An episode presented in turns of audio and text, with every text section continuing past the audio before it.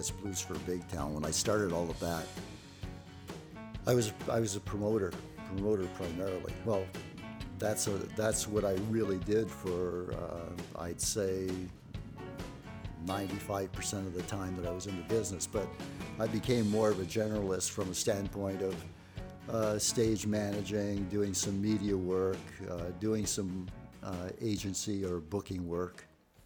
So I've as time went on and it was it was harder and harder for, for me as an independent promoter to be successful for, on, a, on a number of fronts i decided to do other things.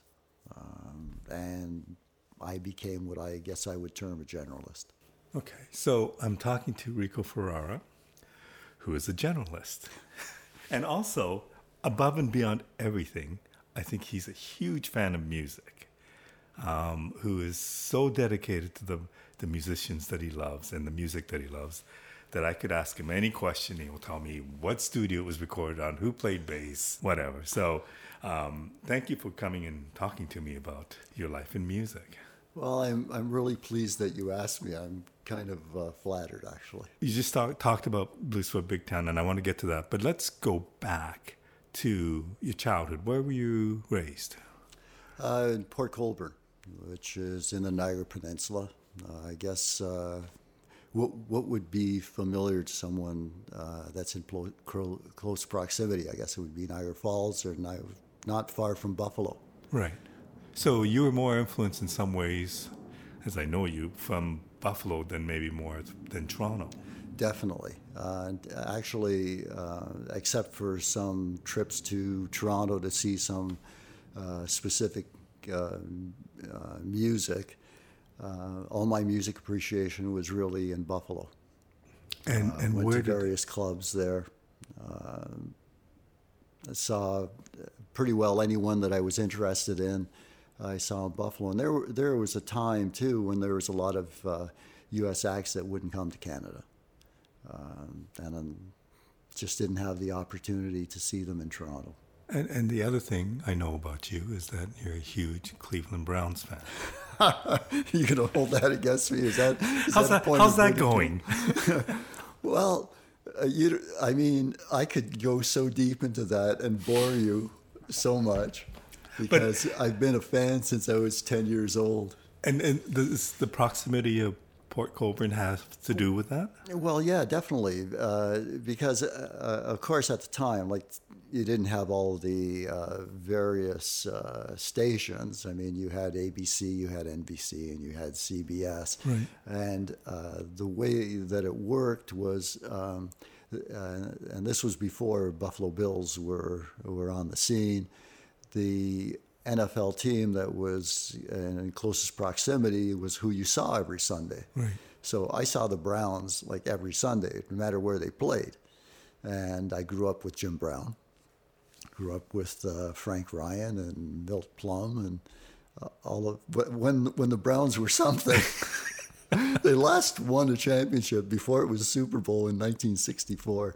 And uh, just as an aside, I found uh, and I've been searching for it for years.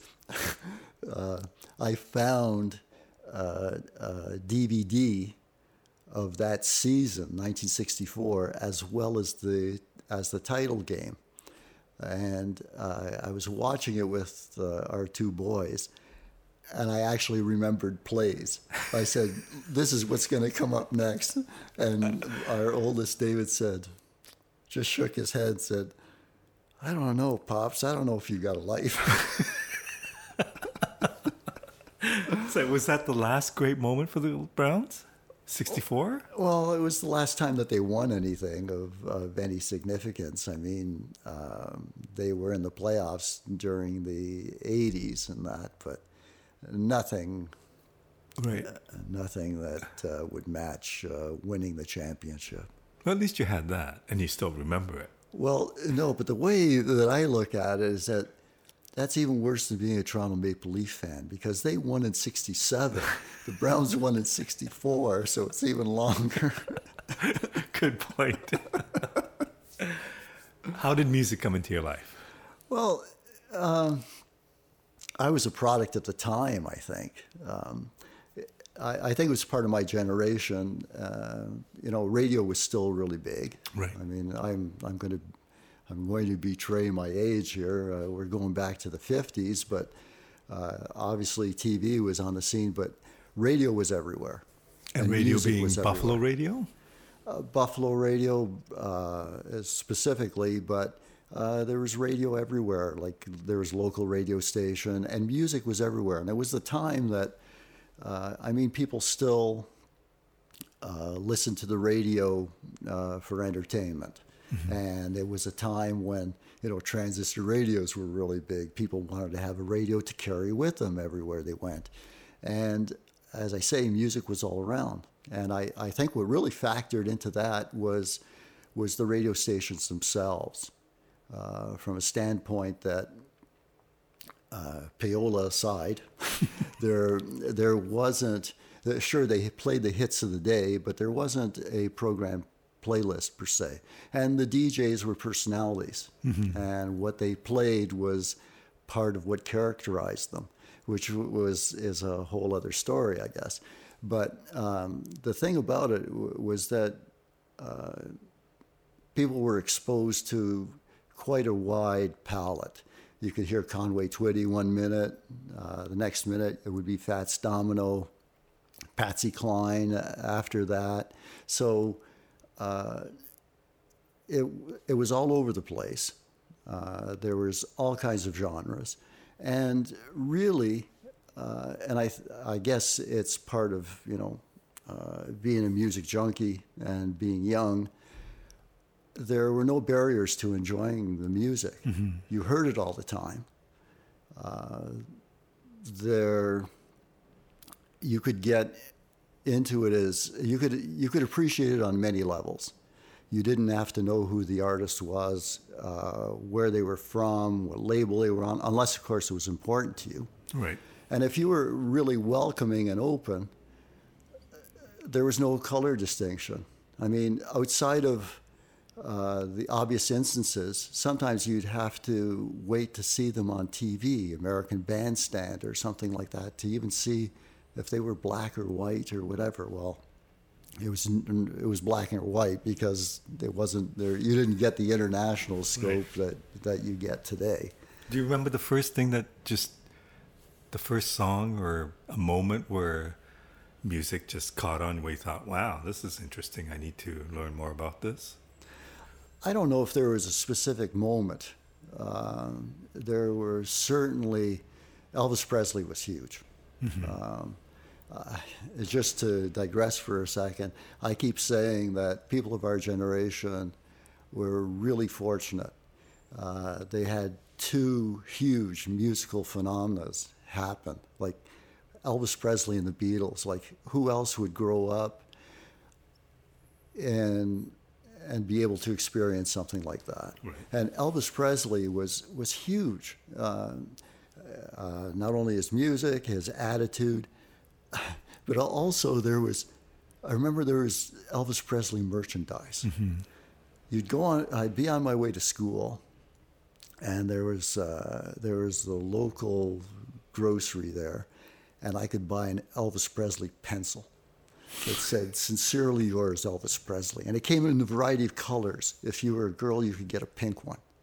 If you were uh, a boy, you could get a black one or a blue one. And there were Elvis Presley trading cards. Like, there's no Drake trading cards, I don't think. but that whole attitude uh, uh, that he had, and you know, uh, it, that rebellious thing really hit a nerve. Mm-hmm. Uh, and uh, it, I mean, that was that whole rockabilly thing was was really strong really strong. But I, I was all over the place genre-wise until I sort of, because uh, uh, country music was really big when I was a kid. I loved Patsy Cline. Uh, until I honed into R&B, and that sort of opened up a whole new world. Did you, was there even distinction between one and the other back then? there was no distinction. That's what was so great about it. It was, uh, like I said, there's no barriers. You could mm-hmm. enjoy it on any level. There was any categorizations or But I mean, to you, like, uh, you know, you said country was big. Like, w- would you have been quite aware that this was country and this wasn't? This is Not um, really. No, I, I, I, I guess to a certain degree, but not really. Like uh, th- there, were, there was a lot of, well, rockabilly w- was was such a, uh, I don't know, you know uh, I can't, I can't jump on the right word, amalgamator for anything, because you could get country as part of rockabilly, you could get R and B as part of rockabilly. Um, when you heard Jack Scott uh, sing "The Way I Walk," I mean, there's a lot of blues in that. Uh, there's a lot of that. I don't know. There's a lot of country in it. There, it's it, it certainly is more rural than it is urban, and it it it took me some time to sort of get into that sense that there was an urban feel to the song or or to the music, and some of that came with uh, um with Dion. Dion was very huge. Dion's still big with me, and uh, he brought a lot of that attitude, and uh, obviously borrowed a lot from uh, people like uh, Roy Orbison. He borrowed a lot from Elvis, certainly, um, but it was more urban because it, uh, that whole doo-wop thing. Uh, you didn't you do that on the street corner. Well, I'm I'm visualizing for myself, but I can't see them doing that on the street corner of Clarksdale, Mississippi. Right. Uh, but I can see them doing it in the Bronx and in, and in Brooklyn, and then it, and that was just again it was it was forceful, like it, it was it was willful, like uh, the the braggadocio was was tremendous, and and the thing like and now that you look back and now all of the information comes out, when Dion was singing about being a teenager in uh, in love, he was a full blown junkie. Like he'd started experimenting with with uh, smack when he was fourteen. It's uh, it's amazing to me, just amazing. So, what was it about R and B, like that? Just that you decide that you want to kind of pursue that road or go down that road more than the others. I, I, I guess you start to differentiate between, uh, again, for lack of better terms, sort of novelty relative to having some real basic urges, needs that people have. I mean, the human condition, I guess. It wasn't superficial. Like even the Motown stuff in later years. Um, uh, and and Motown Motown is, is probably as uh, uh, crossover as you can get as far as R and B is concerned. Even even Motown uh, dug deeper than a lot of the stuff that you heard on mainstream radio. Right.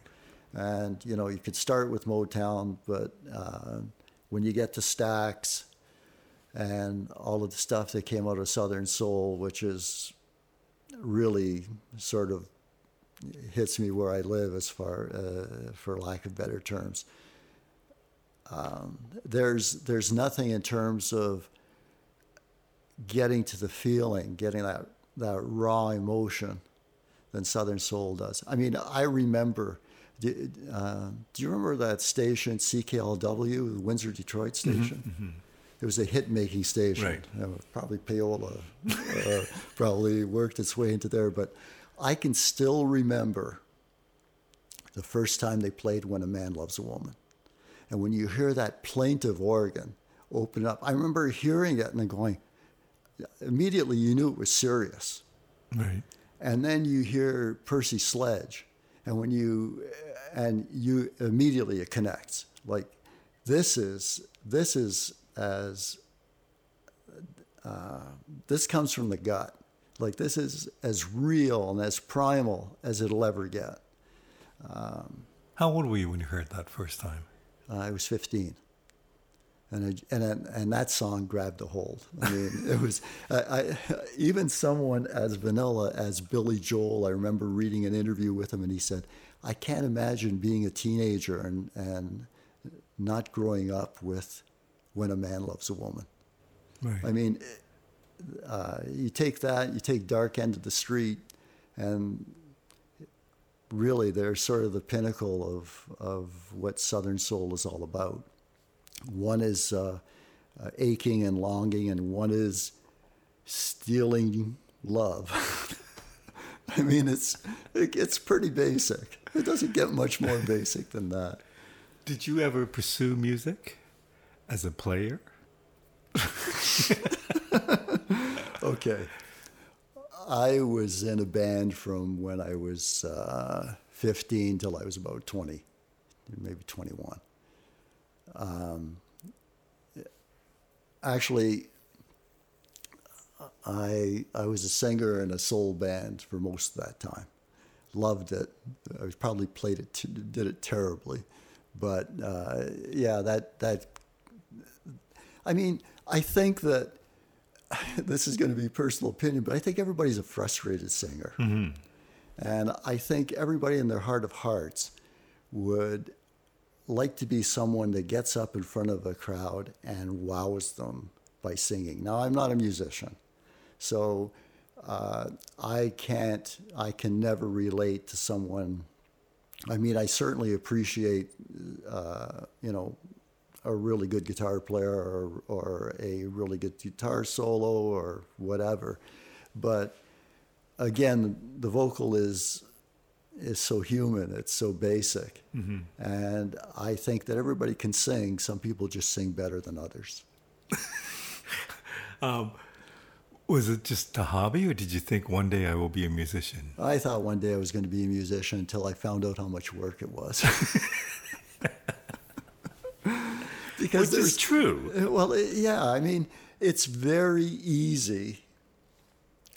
Uh, well, uh, easy might not be the right term, but it's convenient to be able to mimic or ape or copy someone's singing style. Like you hear a song on the radio and you, uh, if you hear it enough and uh, if you sing it enough, you can pick up the inflections. But to develop your own phrasing, to develop your own style, that's extremely difficult. Mm-hmm. Uh, like if you heard Otis Redding sing, there, there's no question it's Otis. Right. And and and uh, to be recognizable like that, I, that's gold. I mean, th- there's so many copyists out there that how many of them, I keep asking, how many of them are truly original? How many people have borrowed from Sam Cooke? Mm-hmm. Even Solomon Burke talked about when he did Gotta Get You Off My Mind. It was a Sam Cooke song. And, when, and if you listen to the last verse of that song, that could be Sam. Like it's it's funny. It takes for me. It's sort of like okay, I'm Solomon Burke now. Now I don't care. It's a Sam Cooke song, and and I'm when he, especially when he sings that song, uh, uh, sings that line, "Rock my soul." Like the way he says it is the way Sam would have sang it. It's, um, I don't know. I I I uh, I find singing very cerebral, uh, from a standpoint that.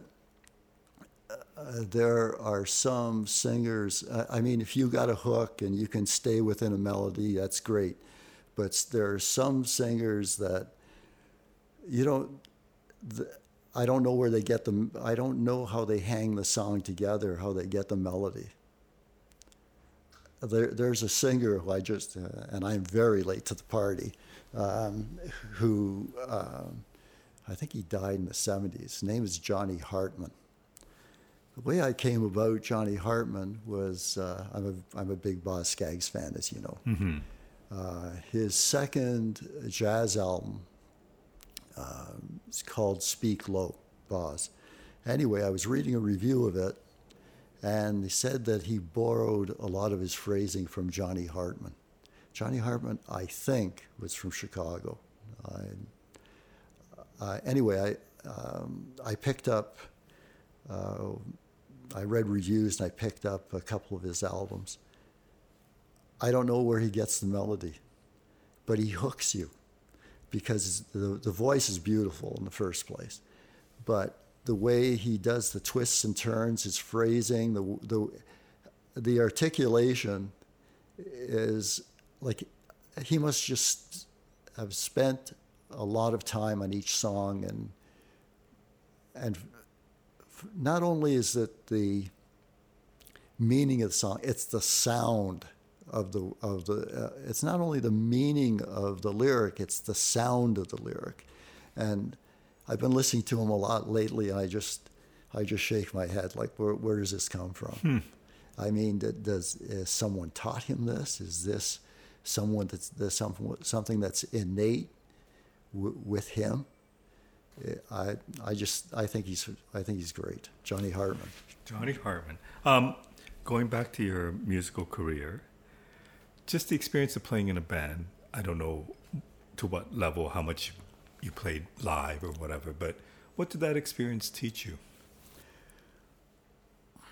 To me, it was just an extension of my love of music, really. I mean, plus I'm a Capricorn. I like uh, I, I'm, I'm a megalomaniac from a certain standpoint. Uh, uh, Did it make you appreciate music differently? Uh, certainly, from a vocal perspective, it definitely did. Uh, from an arrangement perspective, it definitely did. Um, we played every weekend, virtually every weekend from September through to the school year was finished. And uh, sometimes, if you're lucky, you played during the summer as well. But uh, played a lot mm-hmm. uh, over the course of five years. Had a lot of experience playing live. Um, what was really uh, just as sort of a sidebar, what was really interesting to me is when I was promoting uh, shows, I got to see I got to see people up close and personal, especially the way I did it. Uh, I would be traveling and working with an act for three or four nights in a row. Mm-hmm. So you saw the way that they you saw the way that they shaped their show you could tell the people who really were into it, and you could tell the mood of the act. You could tell the ones that really sensed if the audience was different. Uh, you could see how a song may have developed from one night to the other. And our band got together for a reunion, a high school reunion. Mm-hmm. And it was they had a tough time talking me into doing it. And the reason was there was a lot of apprehension because I'd seen some really great singers up close and personal. yeah.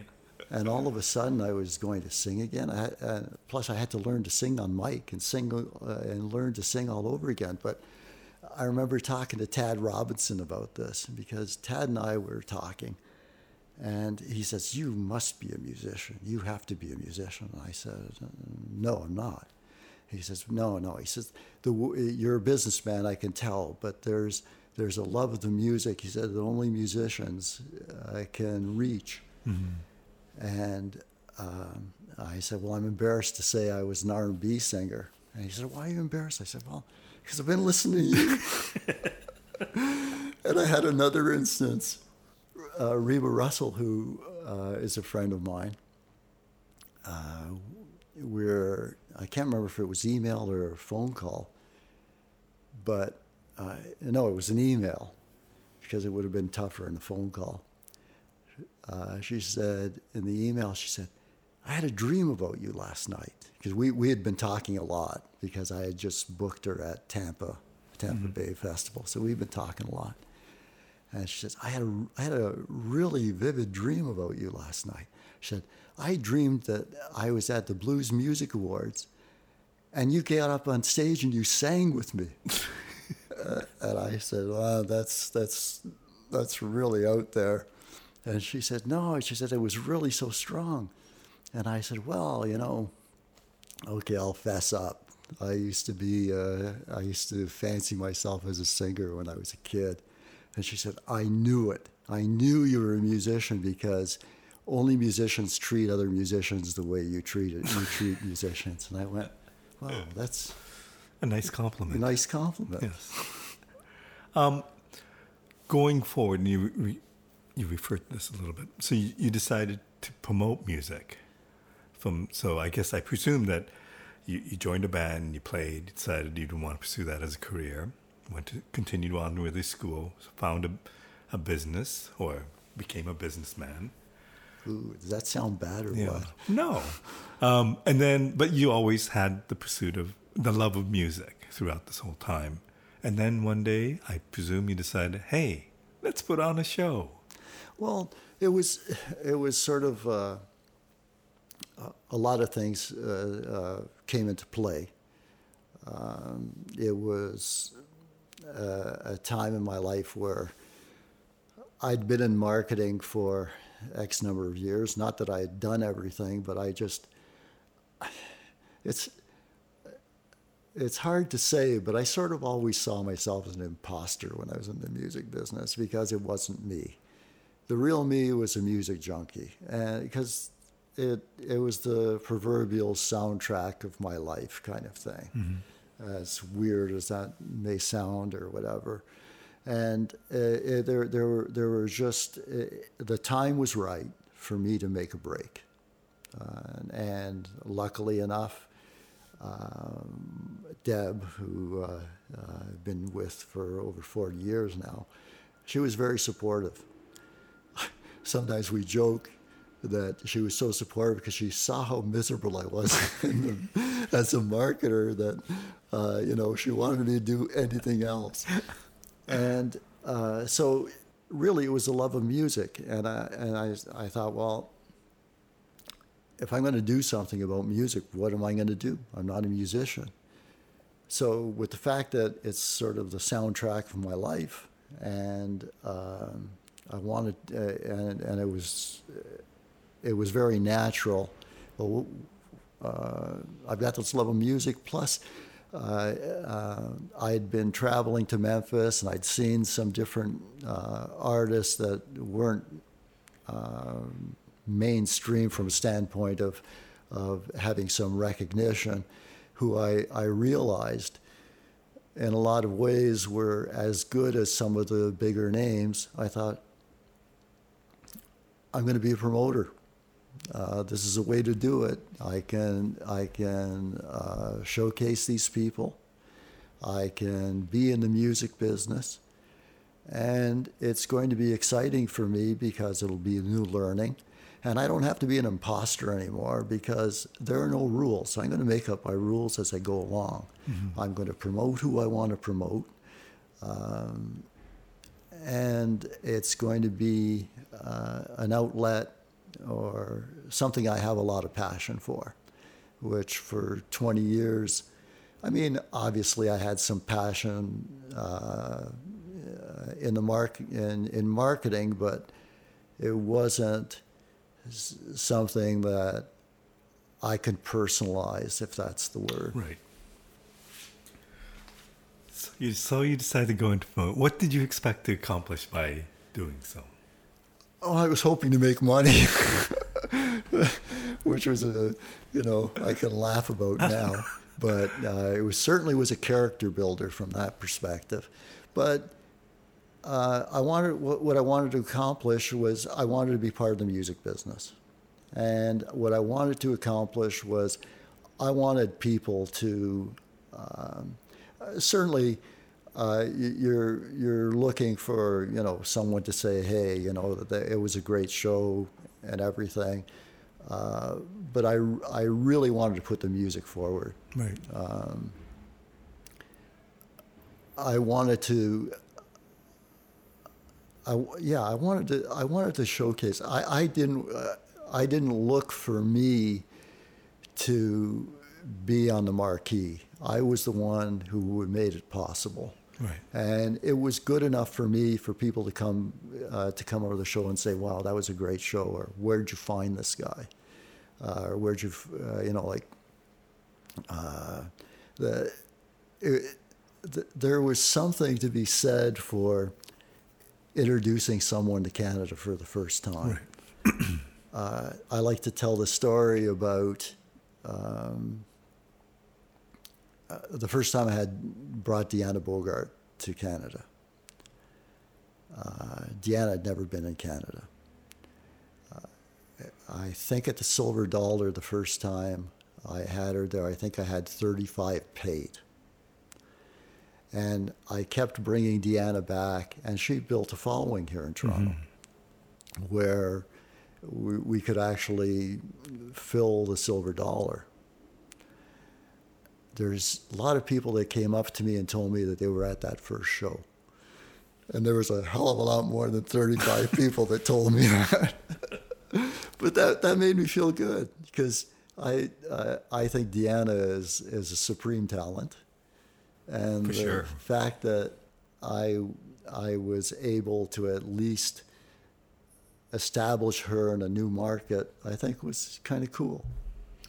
Well, I mean, I, you know, I learned a lot from the musicians that you brought in, um, and and uh, you know, not everybody, but most of them tended to be amazing vocalists. Like, comes yeah. back to the frustrated singer. But really, does. when you think about the people you've worked with, like Curtis Salgado, Sugar Ray Norcia, Tad Robinson, like these are, they're all they're all fabulous vocalists. yeah, Deanna, everybody, yeah. So, um, but the first concert you put on, do you want to talk about that? Boz Scaggs. Yeah. So, this is Boz Scaggs at Massey Hall. Yes. This is the first concert. this is not a small thing. No. This is big. Uh, and uh, uh, first of all, I have to say I did it with more than just a little help from Gary Cormier. Um, uh, there, there was a lot of things that came into play.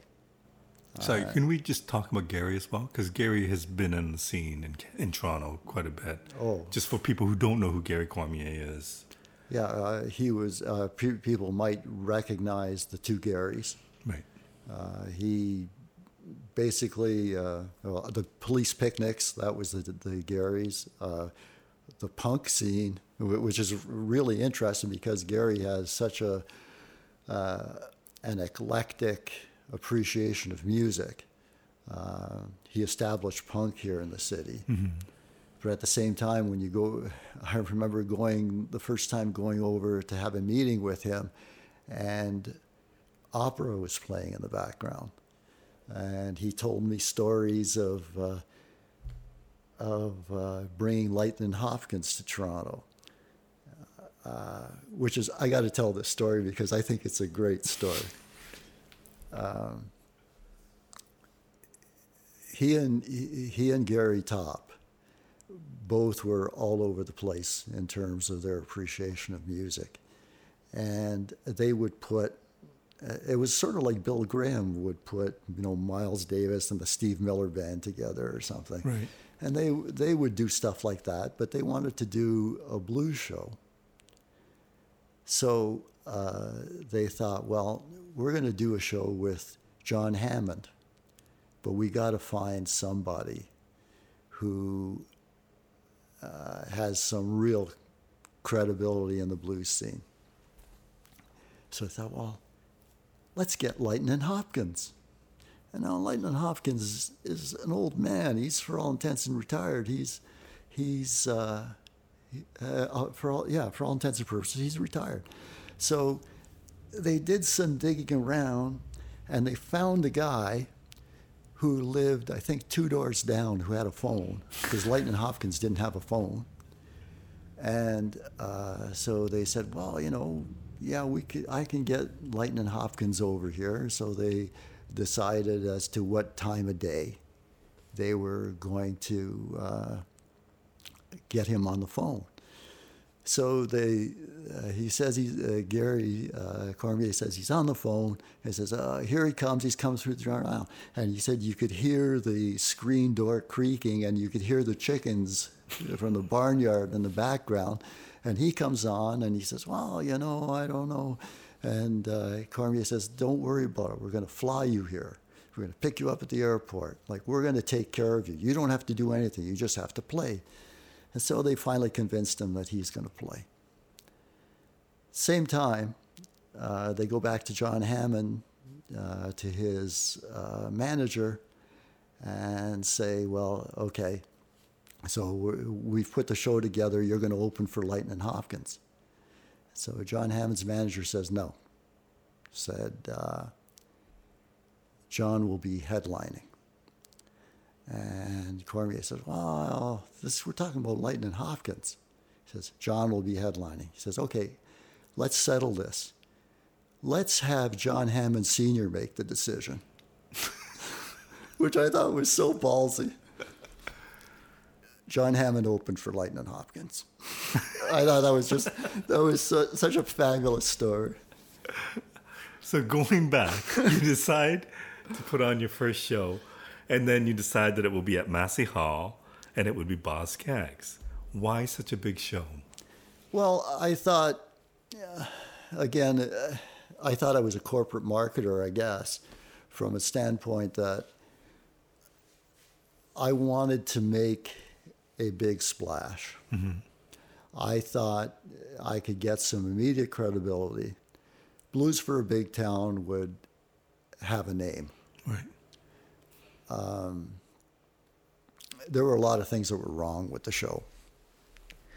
Uh, Cormier told me, he said, you know, like Boz Scaggs hasn't been to the city since, uh, when was it, 1977? Um, you're a fan.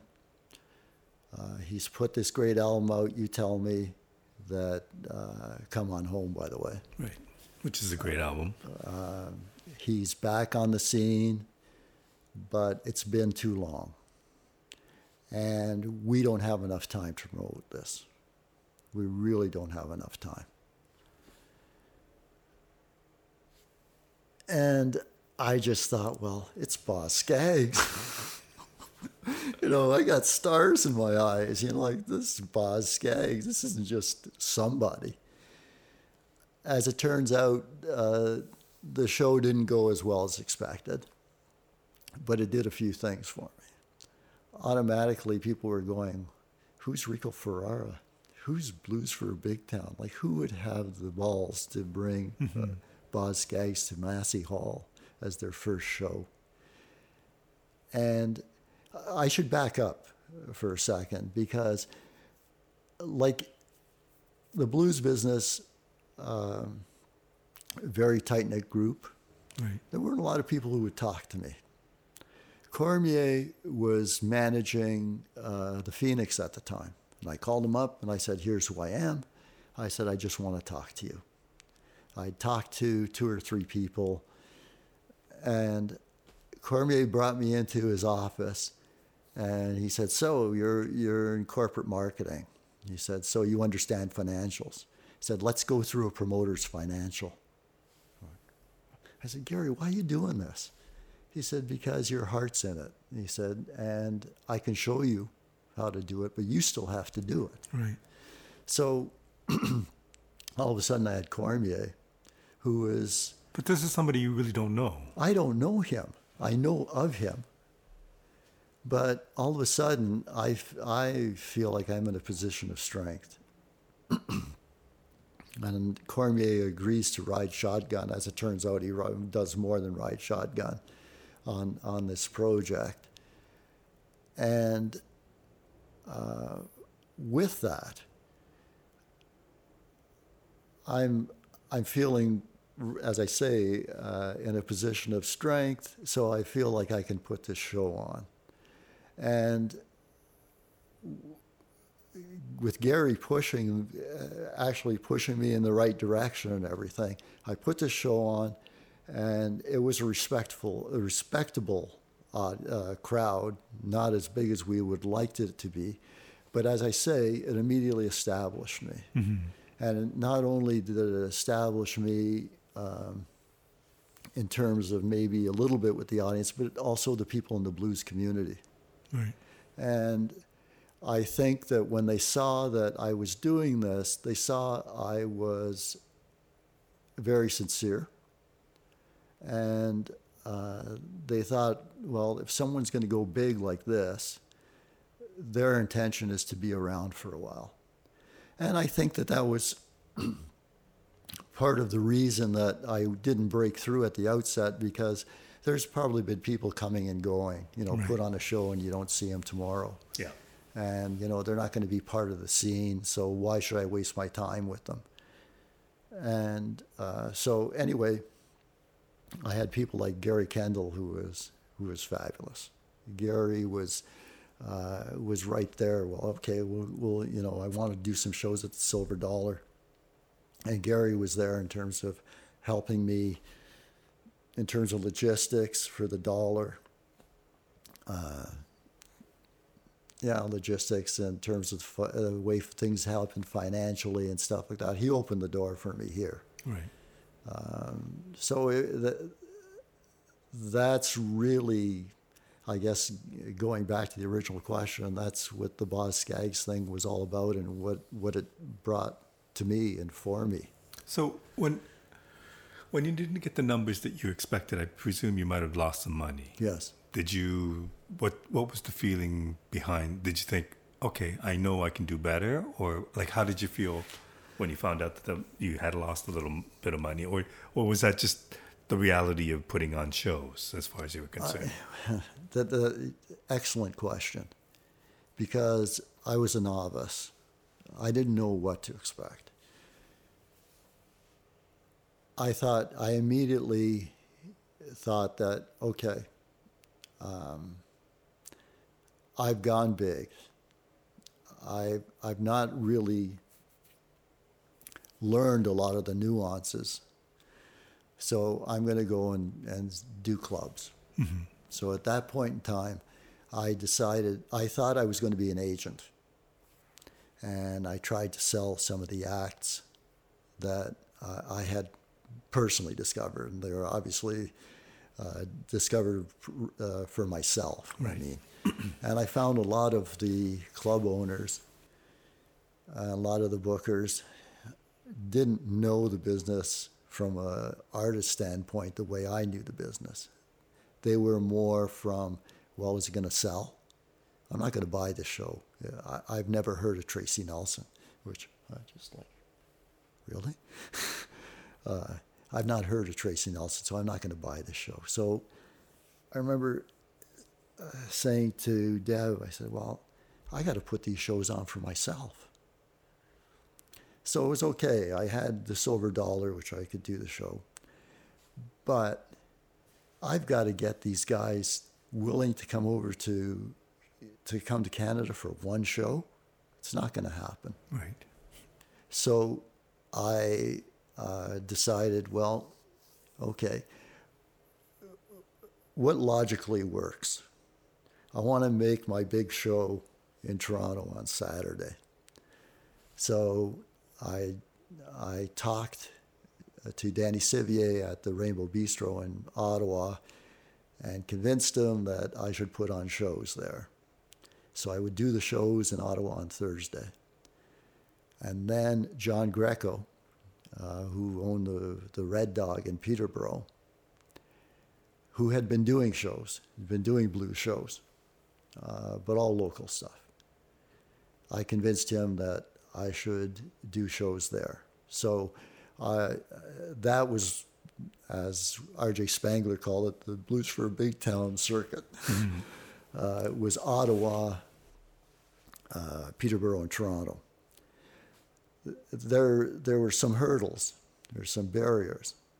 In Ottawa, I was an out of town guy. I didn't know the media people. I'd started to know the media people in Toronto. I, uh, you know, Lenny uh, Stoute from uh, from the Star would always put something in, or Jeff Chapman would put something in. In Peterborough, it's a very small community. I got to know the media there, so I would always get something there. Ottawa was a fight. They didn't like the, and I, I'm, I'm saying this from my perspective. I don't think that it, initially they appreciated that this Toronto guy was coming in and doing shows in Ottawa. Right. So there were there were some barriers or hurdles, uh, but I persevered. And I was doing uh, a couple shows a month at each of those venues, and then I branched out a little bit more. I got to know uh, people in Quebec, uh, so that if it was an ideal show for me, I would sell the show in Quebec City on the Tuesday sell it in Montreal on the Wednesday, then I would pick it up myself Thursday, Friday, Saturday. Sometimes at a sun uh, at a, a, Sunday in Kitchener or uh, well Kitchener primarily, mm. but so that's what I did. So uh, for an agent, it was like working with a distributor. Right. Would, uh, I would broker the deal for all of these shows. So uh, it was like a one stop shop as far as the agents were concerned. And I have to say, um, a couple of the agents were, it was very tough breaking in with them as well because they didn't know me from anyone. Right. And um, so the, the, there, there was a barrier or a hurdle there as well. But that's, but that's part of, yeah. part of getting into a business and establishing yourself. Right. And if I'm not mistaken, for the most part, I would think that most musicians who've dealt with you, and this is the part that I really respect about you, is the fact that, from what I can tell, majority of the musicians who've dealt with you are very grateful for the way you've treated them. And if they've worked with you once, they're probably going to work with you again. Um, and it's an industry where you don't get that sense all the time, where people establish a friendship. But I know that you have like this partnership with many musicians you brought across? Well, I, I realized immediately that it was a personal business. Mm-hmm. It's a very personal business, and it, and I'm uh, I'm talking about the blues business primarily, and and it's a small community, and um, word travels, and obviously if it's bad news, it travels quicker. Right. Um, you uh, you if you if you piece together my love of music, if you uh, piece together um, the fact that uh, I know it's a personal business and and I want to be as fair and as sincere as as possible. That's where it comes from. Um, and I, th- I think that that comes back to you. Mm-hmm. It always comes back to you uh, from a standpoint that they, I think the musicians always knew that I wanted to uh, put them in the best position to do their best show. And being a personal business, it's it's hard not to get to know some of these people on a personal level. Right. And I, I've had a number of instances where uh, I know that they're doing the show only because I'm involved. Uh, mm-hmm. Uh, I can say that truthfully from doing uh, uh, the Blues Festival for 10 years. Right. I felt bad in a lot of instances because I didn't uh, have a big budget and I would just tell them, you know, like I this is the money I have. I'm not negotiating, and they knew I wasn't negotiating. Right. Like I'm going to give you as much money as I can, as the budget will allow or dictate, but this is it. And they say, well, okay, I'll do it. And it was only because I had a personal relationship.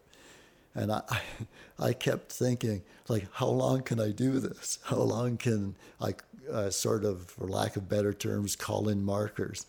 Because uh, a lot of these musicians were very good to me uh, mm-hmm. in in that instance in terms of um, doing a show when when they should have gotten paid better.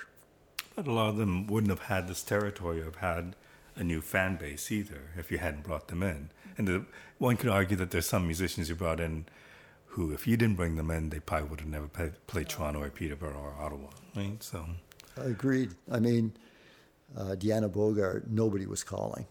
Tab Benoit, nobody was calling. Um, Tad Robinson, uh, Clarence Spady, um, Reba Russell. I mean, the the whole thing with bring, bringing Reba here was. Uh, I remember having uh, having discussion with her, and it was. I mean, she she had never been to Canada. She was good friends with she's good friends with Tracy Nelson, and Tracy said good things about Canada. But uh, and I've talked to Reba about this. Uh, the fact that they would drive all the way from Memphis to do three dates here, on my on my recommendation or on my say so for not a hell of a lot of money but she's such a talent. She made money in the CD sales anyway. That She made more money in CD sales than what she got paid at the shows. um, and that just speaks to her talent, of course. But uh, the fact that I was able to to do that with her wa- was uh, surprising, mind blowing. What's the word? when I think of promoting shows, I think it's like the craziest thing because you're dealing with so many different variables. And it could be, you know, it could be the World Series, it could be the Stanley Cup champions, it could be the weather, it could be people going to a family wedding or whatever. Did that ever, I mean, obviously it occurred Deter to you. me? yeah, I mean, It should have deterred me. Uh, it should have. and then you would know way more things that come into that play where people might not show up. Like there's just so many different variables that it's easy for people to say, I'm not going to go because of these 150 potential reasons. Yeah, it's uh, it's certainly frustrating and, and certainly disappointing. Um, and I think w- one of the one of the things about putting the show on, I I, I know uh, that people arrive at a show and they see the lights go up and that's it. And and really they shouldn't have to know anything more. But there's so much more that's going on beyond behind the scenes Right. uh, in terms of you know negotiating with the act, in terms of uh, logistics, um, all of and and promoting. Promoting is, uh, I mean, uh, promoting now is even more difficult. You don't have you don't have a Jeff Chapman anymore writing about uh, the the blues show that's happening that week. You don't have Errol Nazareth anymore, uh, and you know th- there are certain things that I try to do. Uh, just uh, uh, just sort of a sidebar in promoting. There were certain things that I tried to do, uh, and I probably came from my corporate days, but uh, I did things the very same way. Like this is before social media, obviously, but uh, they always had a press release, uh, always had uh, an 8 by 10 always had a copy of uh, the CD. So I conditioned people in the media, if they knew that something was coming from Blues for Big Town, they knew that those three things were going to be in there. So uh, it didn't leave a lot to. Uh, didn't leave a lot to chance. I mean, they- they're always obviously free to call me up for further information, but normally all the information they needed to write an article was there. You do it the same way every time, and you work hard every time, and you put posters up because the posters were still something in the day. And it was disappointing from a standpoint that all you needed was, you know, 200 people in the room. Mm-hmm. And out of the millions of people that are in Toronto. And when something would happen, you know, when you would draw 368 people for Byther Smith one week and but and and then draw 85 people the next week and you've done things the uh, the right way Right. and and it, it just boggled the mind that uh, you could be, you know, all the stars would line up in one instance, and in this other time, nothing would happen. But there's all these things that come into play, and I used to talk to people all the time and say, you know, the ticket's only 12 bucks or 15 bucks. Where can you do for entertainment for 12, 15 bucks? And I would get an assortment of things. Uh, one of the ones that used to come to me all the time, well, you know, if I'm going to come downtown, I'm not paying 15 bucks. I'm bringing my wife and my girlfriend. It's now 30 bucks. I got to pay for parking. It's now another 10 bucks. So it's now 40 bucks. Um, if they had kids, I have to pay the, the babysitter. Uh, so it's not 15 or 30 dollars anymore. It's plus, plus, plus, Right. plus. Uh, I used to get that. I uh, and I also used to get well. I'm going to be buying beer, like I'm already paying to see this, and, I, and you'd have to explain to them. But I I don't get the bar. I'm a promoter. This is my show, but I don't get anything from the bar. So the fact that you're going to s- spend money on four drinks means nothing to me. It means something to the bar Yeah. uh, but it means nothing to me. There, there, a lot of people couldn't differentiate or, or, or fail to understand that there was an independent promoter involved. Uh, if it was a silver dollar show, they thought it was a silver dollar show, even though it said Blues for Big Town Presents in all the posters. Uh, they didn't understand that. And plus, there, and I'm not saying this was a large part, but there's, there's, there's a faction of the audience that just didn't feel that they should pay going to a bar. They would gladly pay uh, 70, 80, 100, whatever it was to go with the ACC and see a big name. And when they, if, if they, if they go to a bar, they, they immediately feel that this is not top notch, not top notch talent, and they shouldn't have to pay. When you're actually presenting an experience which is a lot more personal, um, is a lot more. I'm, I'm obviously generalizing, and I'm, I'm, I'm, it's, it's a biased point of view, but it's, it's, uh, certainly uh, more engaging. I mean, you're not going to go up to Bruce Springsteen and ask him to sign the poster.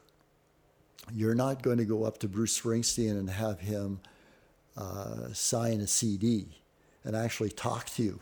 Right.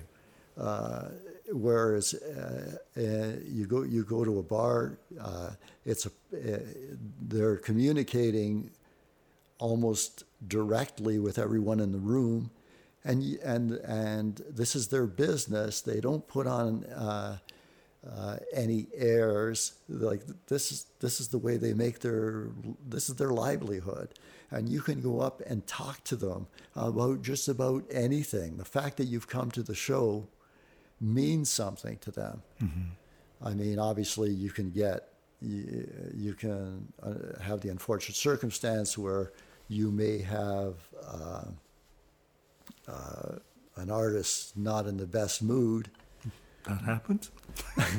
but you know, But we all have that. yeah, but Yeah. that's human, and and that's the whole thing. There, there's human interaction there that you're missing at big shows, and there's a, a lot of people that.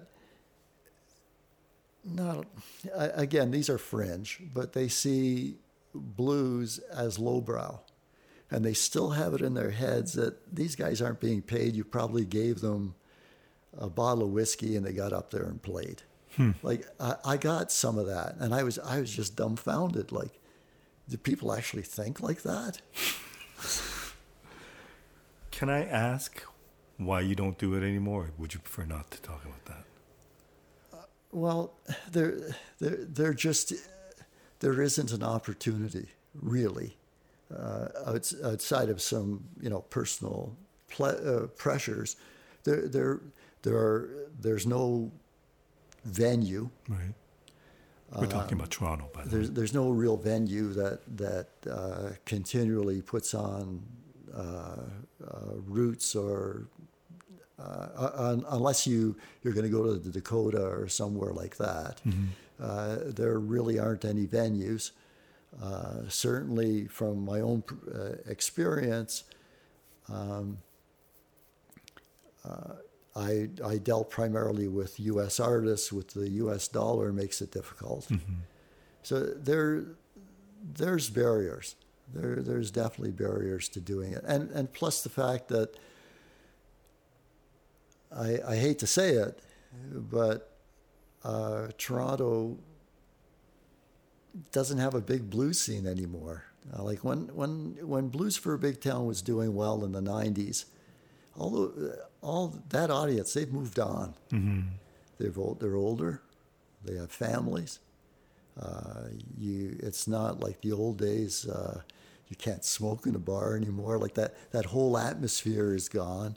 Uh, you, you're more socially responsible now, which you should have been, I guess. But you know, uh, in those days, you go out and have a few drinks and get in the car and drive. Eyes Oh, the good old days. Yeah, but but it is days. crazy that you could go an hour or an hour and a half east or west or north, and there's you know there's Hamilton, there's Ajax, there's Kitchener, and maybe even Barrie. There's Collingwood. There's some scenes happening there. Like a, an artist could come and play in those venues, but for whatever reason, Toronto, with its three plus million people, can attract 250 people into a bar for a blues show. Not not all blues shows, but Well, I, I, I think the media plays a role too, though, obviously. You're not hearing blues on the radio. right. You're not really hearing roots on the radio. You're not hearing soul music on the radio. And the stuff, I'm going to sound like a geezer now, but the stuff that they pass off as R&B now is pop. I mean, I, I had a, I had a, oh, this is going to sound bad. I won't mention names. Uh, there, there's a, a, a very big artist, uh, a group, a band that was just recently in Toronto, played the ACC, and uh, the leader of the band picked this opening act and decided that this person was going to open uh, for them for their whole tour. And you know, I am I am sort of becoming the older generation, as it were. I'm uh, I'm not always looking at new material or new artists, but I do still tend to try to look, and and that goes outside the blues Right. uh, boundaries, as it were. So they mentioned this person, and there was actually a write up in the Star. So I thought, well, this is great, you know, a young R&B singer, 23 years old. You know, you never know. You might, you might personally discover Adele again. You know. So I went on YouTube. I clicked three times. I didn't last 15 seconds on e- on any of the videos. I just said, "This is, you got to be kidding me." But I do think that you know, But- being our age, I don't think it's supposed to speak to us in the same way that uh, well, how about Rag and Bone Man? how that's about great. Human? Yeah, that's a great song. Like that's like a bolt out of nowhere. Um, I could put on, uh, like I, uh, I can't remember how I got around to Human. I think it was Lefsetz.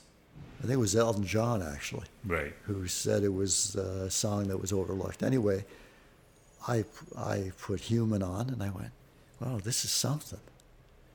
Uh, I can't remember the names of the various songs I don't own anything. But everything I clicked on was, this is interesting. Like, there's some heart and soul there. Yeah. And I think that's, unfortunately, that's an anomaly.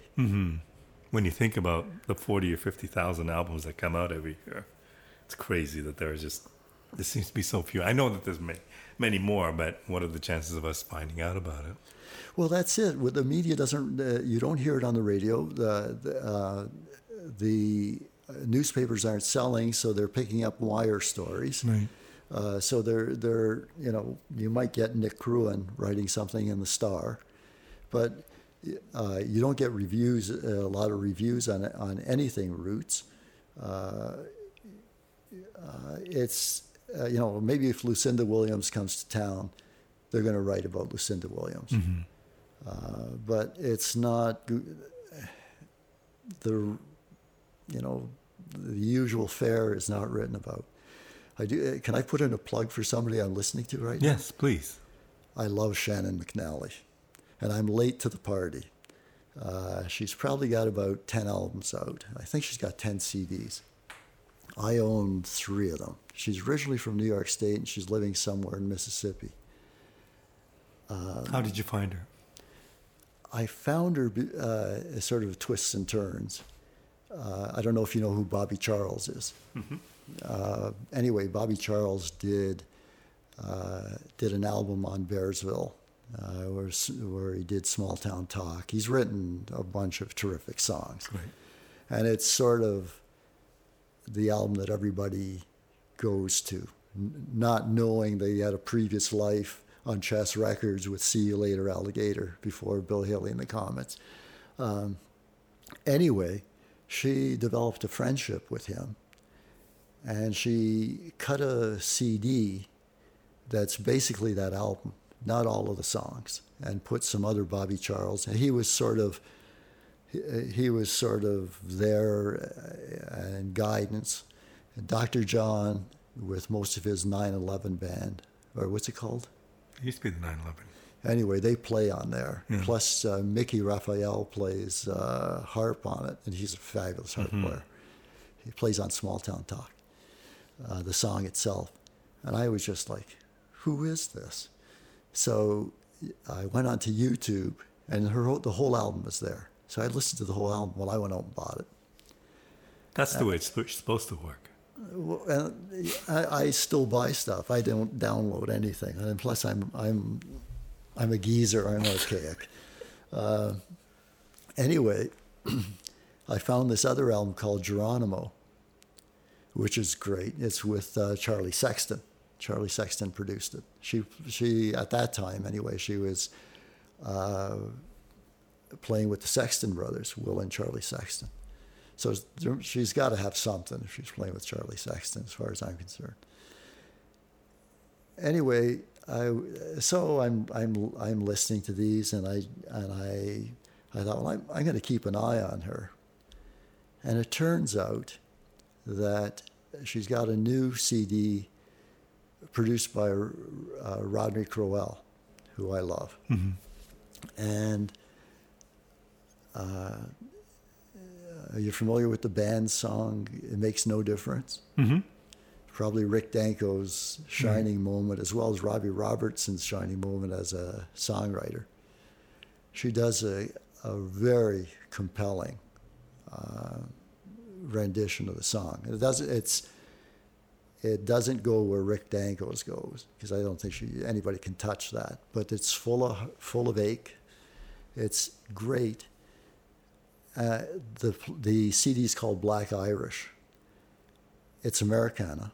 She does a Muddy Waters song. She does. Uh, Emmylou Harris is on it. Rodney Crowell is on it. It's cut in Nashville. Uh, uh, Colin. Uh, I'm not going to say Colin James. Colin And Linden is on it.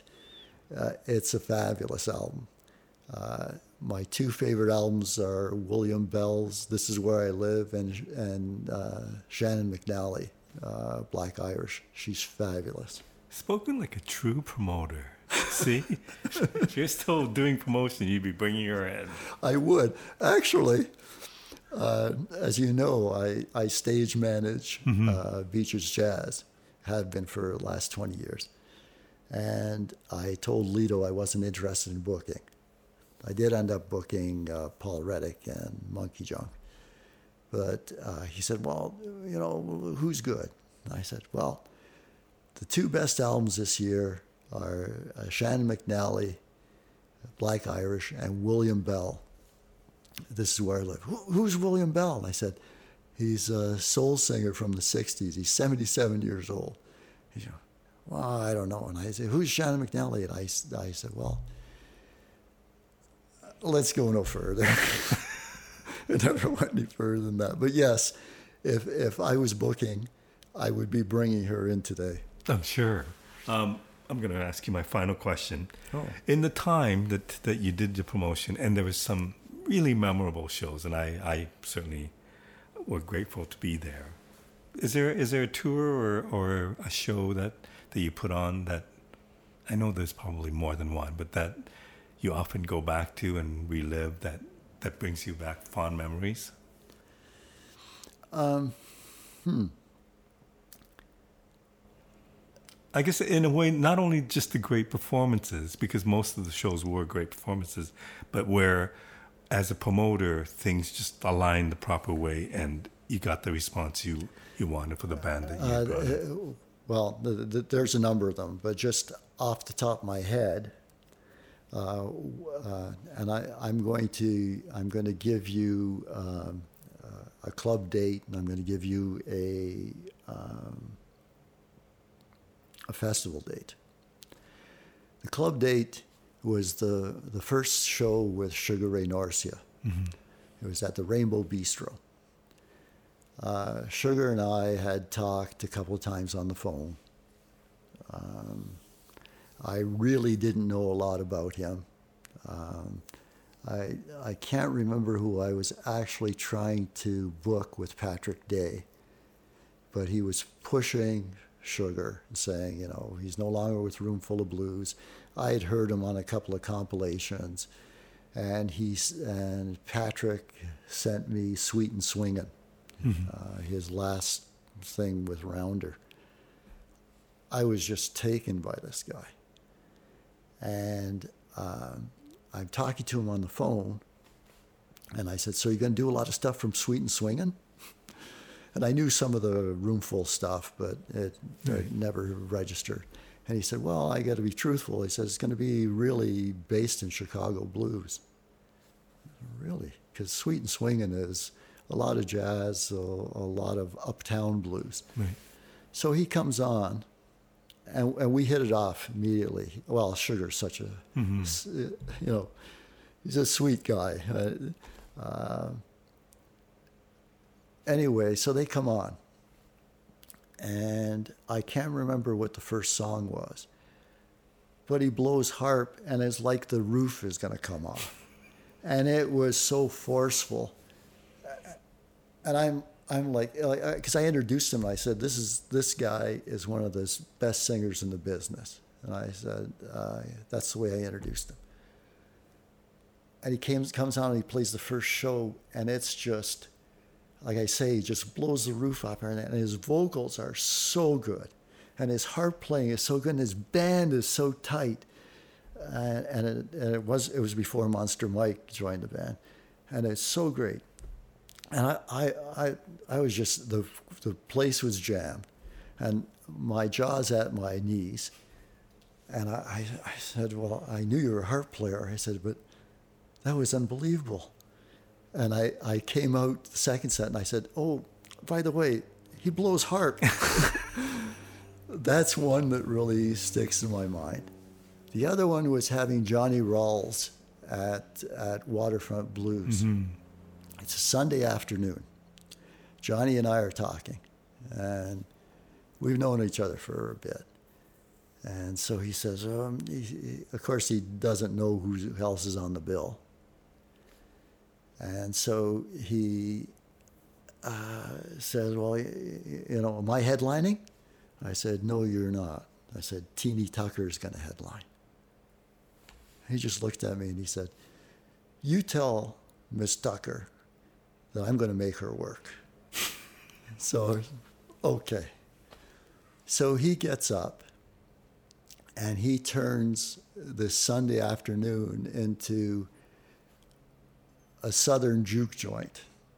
It's uh, an eight, it's an 18 plus show. and some of the people are just can't believe it. And I just, he just took this show over.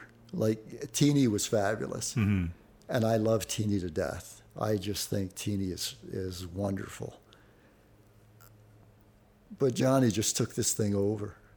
It was, it was such a memorable show, and and um, what what was great about it was that it was a Southern soul show. Right. Like, I got my eyes on you. I got my eyes on you. He could take he could take one song and stretch it for 15 minutes, and you didn't care Yeah. because he was working the audience. It was it was Southern soul showmanship, and it was the real thing. Yeah, he's definitely the I mean, deal. this guy was his band leader for O.V. Wright, and then after O.V. Wright passed, he led the same band as the O.V. Wright band for I don't know another five years or something. He's the real thing. Thank you so much for spending this time with me. Really appreciate it. Thank you for doing this. Well, thank you for having me. It was uh, actually enjoyable. Not the pain that you thought you'd go through.